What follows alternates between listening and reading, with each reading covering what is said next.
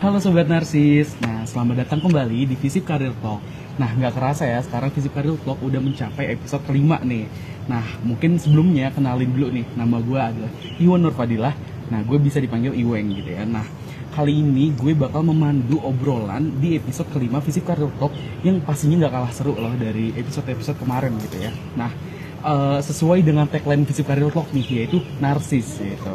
Oke ya. Narsis ini adalah ngobrol asik bareng narasumber eksis. Oke, jadi oleh karena itu gue pengen nih uh, hari ini di episode kali ini gue bakal ngobrol-ngobrol asik bareng narasumber yang pastinya eksis dan juga keren abis gitu. Nah, selanjutnya setelah gue ngobrol-ngobrol ada sesi tanya jawab nanti bakal dilanjutkan oleh question box yang uh, sobat narsis udah ajukan di uh, Instagram story BEM Visip ini. Nah selanjutnya bakal ada games-games kecil yang pasti seru banget. Jadi teman-teman sobat narsis yang penasaran gamesnya apa sih lanjut nonton aja dan atau enggak dengerin di uh, Spotify ya. Oke. Okay.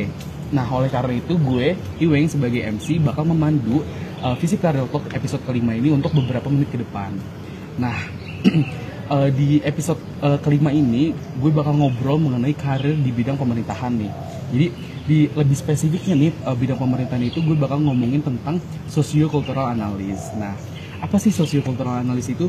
Apa ya sih yang dilakukan oleh seorang socio-cultural analis gitu?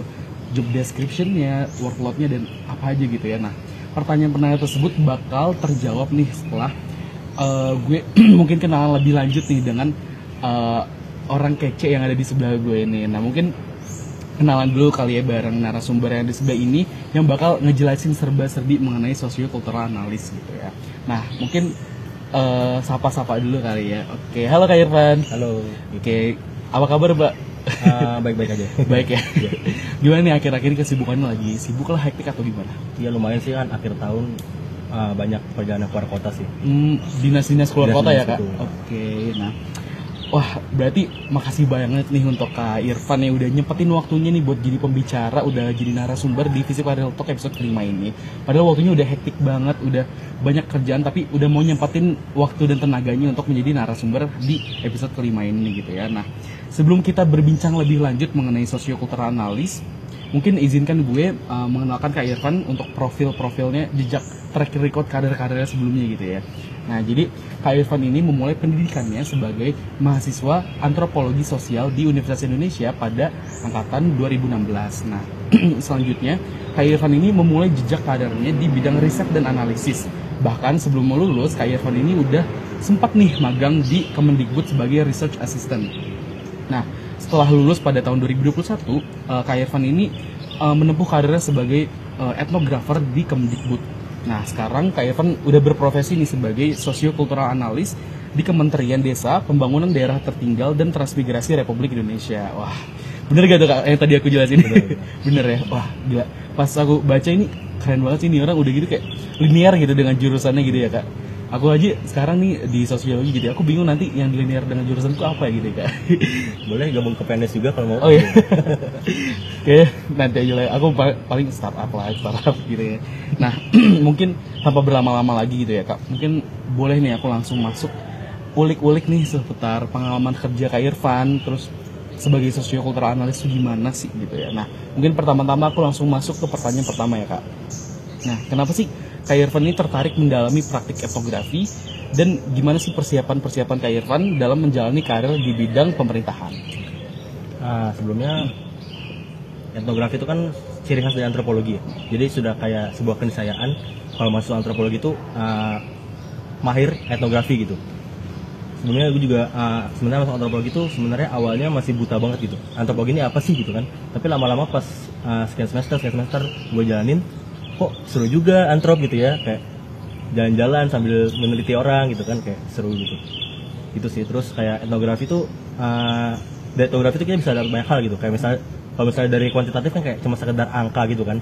Nah, kalau dari etnografi itu kita bisa kayak dapat lebih dari sekedar angka gitu kayak fakta-fakta tersembunyi di balik tersebut tuh apa aja sih bisa kita gali dari etnografi gitu. Hmm, Gitu sih. kalau di etnografi itu lebih menelisik fakta-fakta di baliknya gitu kayak betul. kita bisa eh, empati bisa tahu nih apa aja di pandangan informan gitu jadi Iya, lebih dalam benar gitu ya kayak kita dari point of view si uh, masyarakatnya itu kita bisa tahu kita bisa gali secara mendalam gitu etnografi. Oke, wah keren banget. Aku tapi aku setuju sih kalau kualitatif kan emang sifatnya mendalam gitu ya kak. Oke, nah. Mungkin selanjutnya nih kira-kira boleh diceritain nggak kak?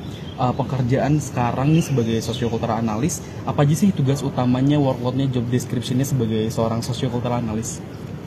Uh, itu ada ini ada dasar hukumnya sebenarnya kayak ada per- per- peraturan menteri pendayagunaan aparatur negara dan reformasi birokrasi atau Permen PNRB nomor 41 tahun 2018 itu di situ jelaskan kalau misalnya si uh, analis sosial budaya ini tugasnya adalah untuk melakukan uh, analisis dan juga penelahan untuk rekomendasi kebijakan di bidang sosial budaya.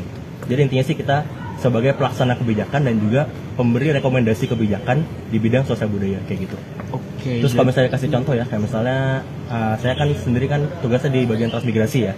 Jadi transmigrasi itu kita kan memindahkan masyarakat dari satu tempat yang masih padat ke tempat yang agak sepi gitu ya. Nah itu kan masyarakat itu kan kita memindahkan mereka kan kita butuh memenuhi uh, kebutuhan-kebutuhan mereka kan, bukan hanya sa- sandang pangan papan juga, tapi juga bagaimana supaya mereka aspek sosial budaya juga terpenuhi seperti itu. Nah di sini contoh satu ya, salah satu tugas saya itu uh, saya memberikan kayak bantuan. Jadi kita misalnya dia asalnya dari Jawa Tengah, terus kemudian ditransmigrasikan ke misalnya Kalimantan. Nah itu kita supply juga dengan uh, aspek sosial budayanya. Seperti kita beri bantuan, misalnya Jawa Tengah itu kita beri bantuan kuda lumping supaya mereka bisa tetap uh, melaksanakan seni budaya mereka di tanah rantau seperti itu.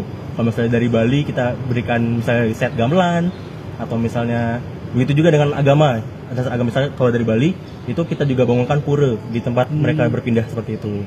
Kemudian juga yang kalau misalnya yang dari Jawa misalnya Islam kita bangunkan juga masjid di sana. Jadi bukan hanya aspek sana pangan papan saja yang terpenuhi, tapi juga aspek sosial budaya terpenuhi juga seperti itu. Oke, mungkin karena uh, sosial budaya itu penting juga ya, apalagi Benar. untuk dalam uh, mengambil kebijakan Bener untuk banget. masyarakat. Selain itu sih juga ini ya, uh, kita juga bergerak di bidang kayak apa namanya resolusi konflik. Hmm, Jadi kan contohnya kalau transmigrasi itu kan kita memindahkan orang dari misalnya kan di or- tempat yang pindahkan itu kan sudah ada masyarakat sebelumnya, ya? sudah ada etnis yang berdiam sebelumnya. Nah itu bagaimana supaya tidak terjadi konflik antara etnis yang sudah ada tersebut dengan etnis yang berpindah datang ke sana seperti itu. Salah satu strateginya sih kita sekarang ini kita jadi kita juga melibatkan masyarakat sekitar untuk ikut transmigrasi juga.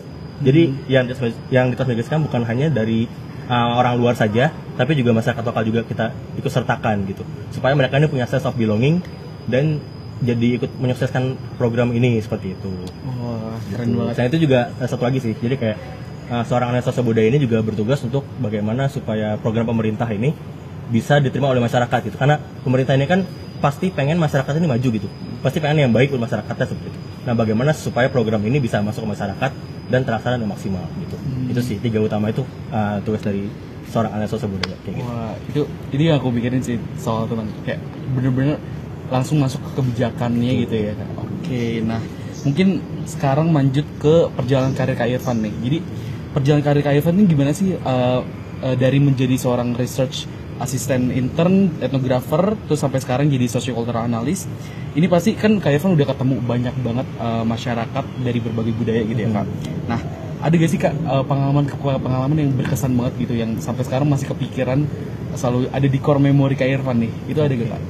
Ya, mungkin menurut dulu kali ya kan uh, saya tuh awalnya kerja sebagai research assistant intern ya di Kemendikbud itu pas masih kuliah banget cuma semester 5 semester 6 kalau salah sambil kuliah jadi kayak sambil bantu-bantu juga di Kemendikbud jadi kayak saya bantuin ah, waktu itu para peneliti Kemendikbud ini saya bantuin saya seperti Jodesnya waktu itu bikin semacam notulensi terus kayak bantu juga wawancara narasumber juga gitu-gitu kemudian setelah itu setelah lulus saya jadi etnografer Hmm. itu uh, sekitar tiga bulan saya ditempatkan di Sintang, Kalimantan Barat. Itu fokusnya meneliti program dari Kemendikbud yaitu program sekolah penggerak. Hmm. Itu saya ditempatkan di satu SD.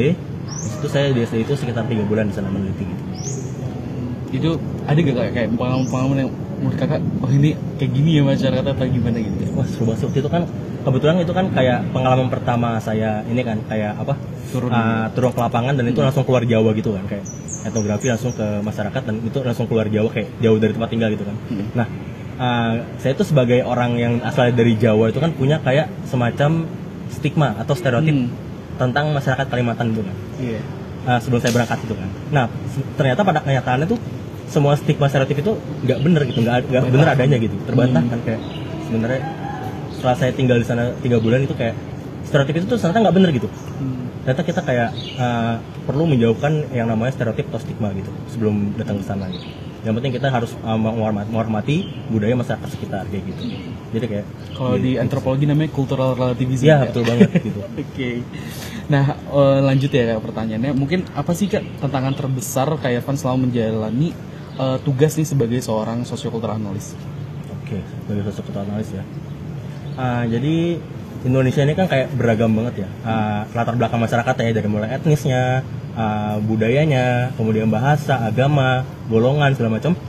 Itu tuh jadi sulit buat merekomendasikan atau memformulasikan kebijakan yang benar-benar bisa merangkul seluruh masyarakat gitu. Hmm. Itu sulit banget sih. Hmm. Karena kan kayak backgroundnya sangat beragam, kemudian kita harus buat sebuah kebijakan yang bisa mewakili seluruh masyarakat tersebut gitu, itu agak sulit sih buat seorang sosial analis sosial budaya gitu.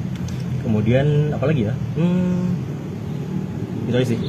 Berarti tantangannya tuh karena ber- beragam eh, diverse Iya, diverse bener gitu ya masyarakat Indonesia. diverse, Jadi susah untuk menganalisis gimana sih kebijakan yang pas untuk mereka secara as a whole gitu ya. Kak? bener Oke. banget. Itu sih yang terutama. Oke, oke. Nah, dari pengalaman kakak bekerja nih selama dalam ala, eh, instansi pemerintahan, itu apa aja sih kak eh, budaya kerja yang menonjol gitu selama kakak bekerja sekarang di instansi tersebut?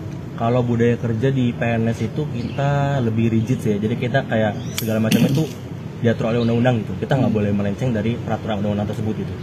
Jadi kita mungkin nggak sefleksibel di swasta ya. Kalau di swasta kan mungkin atau di startup itu kan sangat fleksibel ya kerjanya. Kalau di PNS tuh ya lebih rigid lah kerjanya. Dan juga untuk uh, apa ya lintas koordinasinya itu misalnya ke atasan itu lebih inilah lebih banyak yang harus di inilah di apa dilalui gitu gitu gitu. Oke, berarti karena rigid gitu ya, ada undang-undang yang terpaku untuk eh, menjaga apa kayak pekerjaannya gitu ya. Itu Kak? kayak mengatur gimana kita bekerja gitu. Hmm, oke. Nah, eh, mungkin selanjutnya apa aja sih eh, skill dan keterampilan yang diperlukan nih untuk masuk ke bidang analisis di kementerian gitu? Ah, skill ya, terutama ini sih ah, kepekaan sih. Hmm. Jadi bagaimana kita peka terhadap kebutuhan masyarakat supaya kita bisa memformulasikan sebuah kebijakan yang tepat sasaran gitu, Ah, sesuai dengan kebutuhan masyarakat tersebut. Itu sih terutama. Kemudian juga bagaimana kita berpikir kausalitas. Jadi sebab akibat. Jadi bagaimana ah, supaya nanti kita mempertimbangkan bagaimana kebijakan ini akan berjalan nanti dampak dan akibatnya buat masyarakat apa kayak gitu sih. Oke, berarti pertama peka terus Iya, memikirkan betul. sebab akibatnya. Iya, gitu kayaknya. Nah, eh, mungkin ini pertanyaan ketujuh gitu ya kak. Ada nggak sih tips atau kesan-pesan nih untuk eh, pesan-pesan gitu untuk eh, teman-teman sobat narsis atau teman-teman fisik UI gitu yang eh, pengen mempersiapkan karirnya khususnya dalam eh, menjadi seorang etnografer gitu. etnografer ya fokusnya? Iya. Oke. Kalau etnografer itu terutama kita mempertahankan netralitas. Netral. Jadi kayak tadi yang sudah aku ceritakan kayak bagaimana kita membuang jauh-jauh stigma dan stereotip gitu. Kita mencoba senetral mungkin dalam memandang masyarakat gitu. Kemudian juga tadi kepekaan. Jadi bagaimana kita bisa peka dalam uh, apa ya? Uh, ini uh, menangkap peristiwa sekitar kita gitu. Hmm. Jadi bagaimana kita nanti bisa menangkap peristiwa tersebut, kemudian kita ceritakan. Kemudian juga jangan lupa mencatat. Nah, itu senjata utama seorang etnografer. Bagaimana seberapa seberapa kuat pun ingatan kita, pasti kita akan lupa gitu. Jadi segala fenomena itu harus dicatat gitu, kayak gitu sih. Oke, nah kalau itu kan sebelumnya sebagai etnografer, kalau misalnya sebagai uh, sosiokultural analis ini apa kak yang skill yang dibutuhkan gitu? Aduh, bener. Oh tadi udah ya? oke berarti sama ya berarti kepekaan terus juga eh, mencatat gitu ya pada saat turun gitu ya Betul. oke berarti kalau bahasa di antaranya apa ya jot notes ya kak Ya Namanya? kayak uh, field notes. oh field Ya, notes oke oke nah berarti menarik banget sih tadi yang udah aku tangkep ternyata ada skill-skill yang harus di eh, apa ya dipersiapkan dalam menjalani karirnya sebagai seorang etnografer dan juga sebagai sosiokultural analis. Apalagi kita di sini konteksnya itu mengambil kebijakan membantu mengambil kebijakan dalam hal sosial budaya gitu ya kak. Itu berarti eh, tadi yang udah dibilang oleh Kak Irfan ini sebenarnya udah sangat menggambarkan sih bagaimana bagi tadi ada budaya kerjanya yang eh, ternyata di eh, PNS itu ada eh, bersifat rigid dan juga ada undang-undang yang eh, sifatnya mengikat gitu ya Iya. pekerjaannya gitu. Nah, berarti menarik banget nih. Mungkin sobat narsis yang eh, setelah mendengar itu ternyata mendapatkan inspirasi gitu, mendapatkan cahaya ilahi gitu. ternyata mau ngikut nih jejaknya Kak Irfan gitu ya, apalagi yang lulusan antropologi gitu ya, M- mungkin pengen jadi etnografer atau research assistant atau sosiokultural analis gitu di bidang pemerintahan, boleh banget mungkin tulis di kolom komentar gitu ya teman-teman gimana sih tanggapannya atau mungkin boleh nih langsung tanya-tanya ke Kak Irfannya gitu ya. Betul, boleh banget. Oke, nah Pengalaman terakhir sih kerja, nah, terakhir itu kemarin saya pengalaman perjalanan dinas pertama ya, Hmm. itu langsung ke Papua, Oh, ke Papua. Merauke. Jadi Oh. itu namanya distrik Muting. Di situ ada satu kawasan transmigrasi, isinya memang masyarakat lokal Papua ya, dan beberapa masyarakat dari luar juga. Itu benar-benar pengalaman berharga banget sih, itu seru banget sih. Jadi kayak pertama dinas langsung ditaruh langsung ke Papua gitu kan. Itu kayak dari kota Merauke itu masih kayak lima jam untuk uh, menembus kayak hutan dan juga pakai mobil yang double gardan gitu. Itu saya benar-benar menemukan fakta bahwa di dalam pedalaman Papua itu pun bisa harmonis gitu. Jadi kayak sana memang mayoritas masih masyarakat namanya suku Marin ya. Itu asli dari Merauke. Dan juga ada beberapa masyarakat yang dari luar kayak Bugis Jawa gitu Buton gitu itu bisa hidup dengan damai di pedalaman Papua gitu itu kayak sebuah fenomena menarik yang bisa saya temukan gitu kayak keren sih gitu oke. dan ternyata Papua tidak seperti orang yang orang bicarakan yang tidak seseram itu gitu loh. Setelah saya turun langsung ke sana gitu. Makanya sekali lagi saya bilang kayak stigma dan stereotip harus jauh-jauh kita buang gitu. ternyata pas turun lapangan terbantahkan Bener deh semuanya ya Kak. Oke. Berarti keren juga ya pertama kali dinas langsung diterjun ke Papua gitu ya. Iya. Oke. Itu kayak pengalaman berharga banget Selama beberapa lama Kak? Itu cuma empat hari tapi Empat ya lumayan juga. Ya itu pengalaman berharga banget sih, gitu. Hmm, wah seru banget sih Jir, aku ngeliatnya. Oke, nah mungkin tadi karena aku udah nanya-nanya banyak nih, tanya jawab tadi udah seputar eh, karir, udah seputar perjalanan, seputar eh, apa budaya kerja, terus seputar kayak apa aja sih workload workload eh, sekarang sebagai sosial kultural analis. Nah sekarang waktunya eh, aku bacain eh, pertanyaan dari sobat narsis semua nih. Jadi sebelumnya sobat narsis kan udah uh, banyak nih yang submit pertanyaannya ke question box di Instagram Baby Visit UI. Nah mungkin uh, setelah aku pilih-pilih, ternyata uh, aku akan bacain dua pertanyaan dari sobat narsis yang akan aku tanyain langsung nih perdana ke Kak Irfan gitu ya. Nah mungkin pertanyaan pertama nih ada dari Ed Arya Dimas. Uh, ini dia nanya, menurut Kak Irfan bagaimana sih pengalaman ataupun pelajaran yang kakak dapatkan selama magang ataupun kuliah yang bisa membantu Kak Irfan nih untuk menjalani pekerjaan kakak sekarang gitu. Oke. Pengalaman magang kuliah ya. Mm. Nah, jadi saya menemukan fakta bahwa uh, apa yang kita belajar di kuliah itu terkadang tidak terpakai di Hmm. pekerjaan gitu. Jadi kita perlu menambah skill-skill baru untuk melengkapi uh, kemampuan kita untuk bisa beradaptasi di lingkungan kerja gitu kan misalnya. Sejauh ini sih kalau yang saya dapatkan di kuliah itu dia hanya membentuk apa ya uh, pola pikir gitu, paradigma bagaimana kita memandang sesuatu gitu. Hmm. Sedangkan sisanya kayak lebih praktikalnya itu ya kita harus praktik gitu langsung di, di kerjaan gitu. Dan itu kita harus belajar lagi dari awal gitu. Itu sih. Jadi kayak uh, mungkin selain dengan berkuliah kita mesti tadi kayak ikut magang sih sesuai dengan apa yang diinginkan misalnya kayak ya mau startup ya magang di startup gitu gitu kayak supaya bisa uh, praktek langsung gitu bagaimana sih uh, budaya kerja dan juga cara kerjanya di startup kayak gitu sih karena kalau cuma sekedar mengandalkan teori di kuliah saja itu agak sulit sih gitu Oke, berarti eh, untuk sekarang membentuk eh, skill kakak di eh, pekerjaan ini lebih ke magang sebelumnya ya kak? bener dia kayak ada pengalaman kerja gitu. Saya kan juga tadi kan sebelum resmi jadi PNS kan juga su- sudah sempat di kementerian sebelumnya kan. Jadi eh, sedikit banyak sudah sudah sedikit paham tentang bagaimana cara kerjanya di situ gitu. Gitu sih.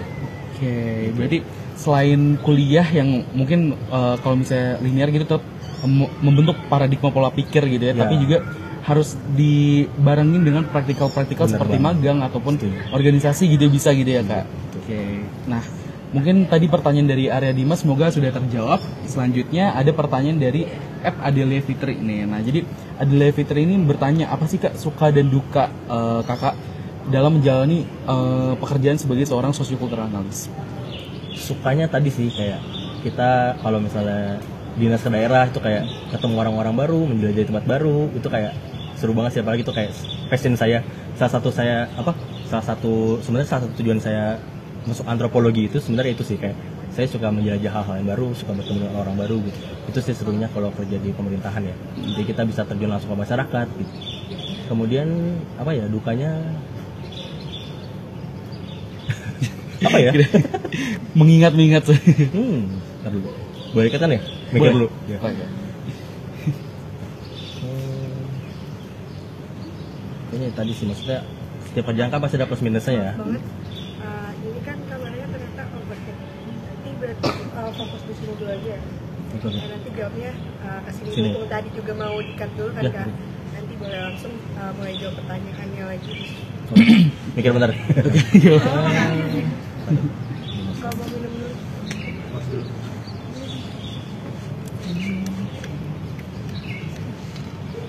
Emang udah berapa tahun kak dari jadi susu kulturnis? belum ada setahun Oh belum setahun. kebetulan masih CPNS juga jadi Hmm. belum resmi jadi PNS Iya. Masih berarti harus ikut ujian CPNS. sudah terima tapi Ah.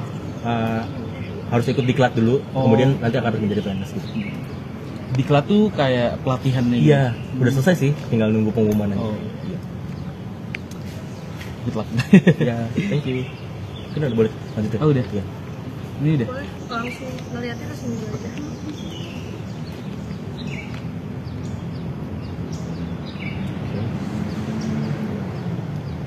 Kalau minusnya ya, minus dari seorang PNS itu mungkin kalau dibandingkan dengan di swasta itu apa ya, salary-nya tuh ya masuk di bawah lah gitu kan. Hmm. Karena kita sebagai PNS itu sebenarnya bukan untuk mencari materi kan. Jadi kita mengabdikan diri pada negara gitu. Jadi kalau misalnya kita udah jadi PNS itu kita harus siap bagaimana kita mengabdikan diri pada negara dan masyarakat gitu. Ah, jadi urusan salary itu belakangan lah gitu kan. Itu sih. Oke, berarti sukanya ini eh, bertemu dengan orang-orang baru gitu, banyak relasi gitu ya kak. Betul, Terus betul. untuk dukanya mungkin soal salary atau mungkin gaji yang eh, mungkin tidak terbilang tinggi, tapi itu tergantikan dengan eh, apa yang didapatkan gitu mungkin Iya, ya kak. Oke. Nah, eh, mungkin tadi udah ada pertanyaan dari Arya Dimas dan juga ada Levitri. Eh, mungkin dua pertanyaan aja yang kita eh, tanyakan ke Kak Irfan mengenai dari pertanyaan dari Sobat Narsis. Nah, selanjutnya eh, oh ya sebelumnya makasih banyak nih untuk Kak Irfan udah menjawab pertanyaan dari Sobat Narsis. Mungkin eh, semoga rasa penasaran dari Sobat Narsis ini bisa terjawab gitu ya kan. Sobat Narsis udah menggebu-gebu banget banyak pertanyaan gitu semua. tadi kan uh, berarti Kak Irfan udah ngejawab ya terus lu lanjut ngomong kan Iya. Nah harusnya tuh lu masuk ke kameranya dulu Oh iya. Masuk gimana? jadi uh, boleh nggak nanti maaf banget uh, lu ngulang dari yang setelah Kak Irfan ngejawab Oh iya boleh. Gitu. Tapi lanjut aja. Lanjut aja. Oh ini lanjut atau tunggu dulu? Atau tunggu dulu.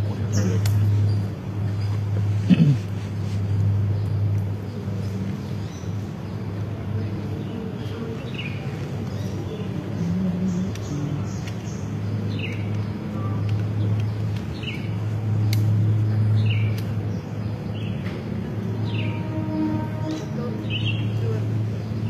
Timernya mulai. Satu, dua. Oke, makasih banyak Kak Irfan udah menjawab tadi pertanyaan dari Sobat Narsis gitu ya. Nah, mungkin tadi pertanyaan dari Sobat Narsis udah sangat menjawab gitu ya eh, dari Kak Irfan gitu.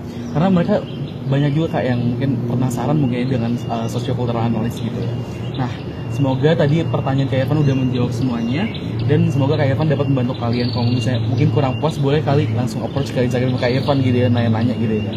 Oke, nah karena tadi kita udah tanya jawab dan juga udah uh, bertanya-tanya uh, seputar pertanyaan dari teman-teman sobat narsis.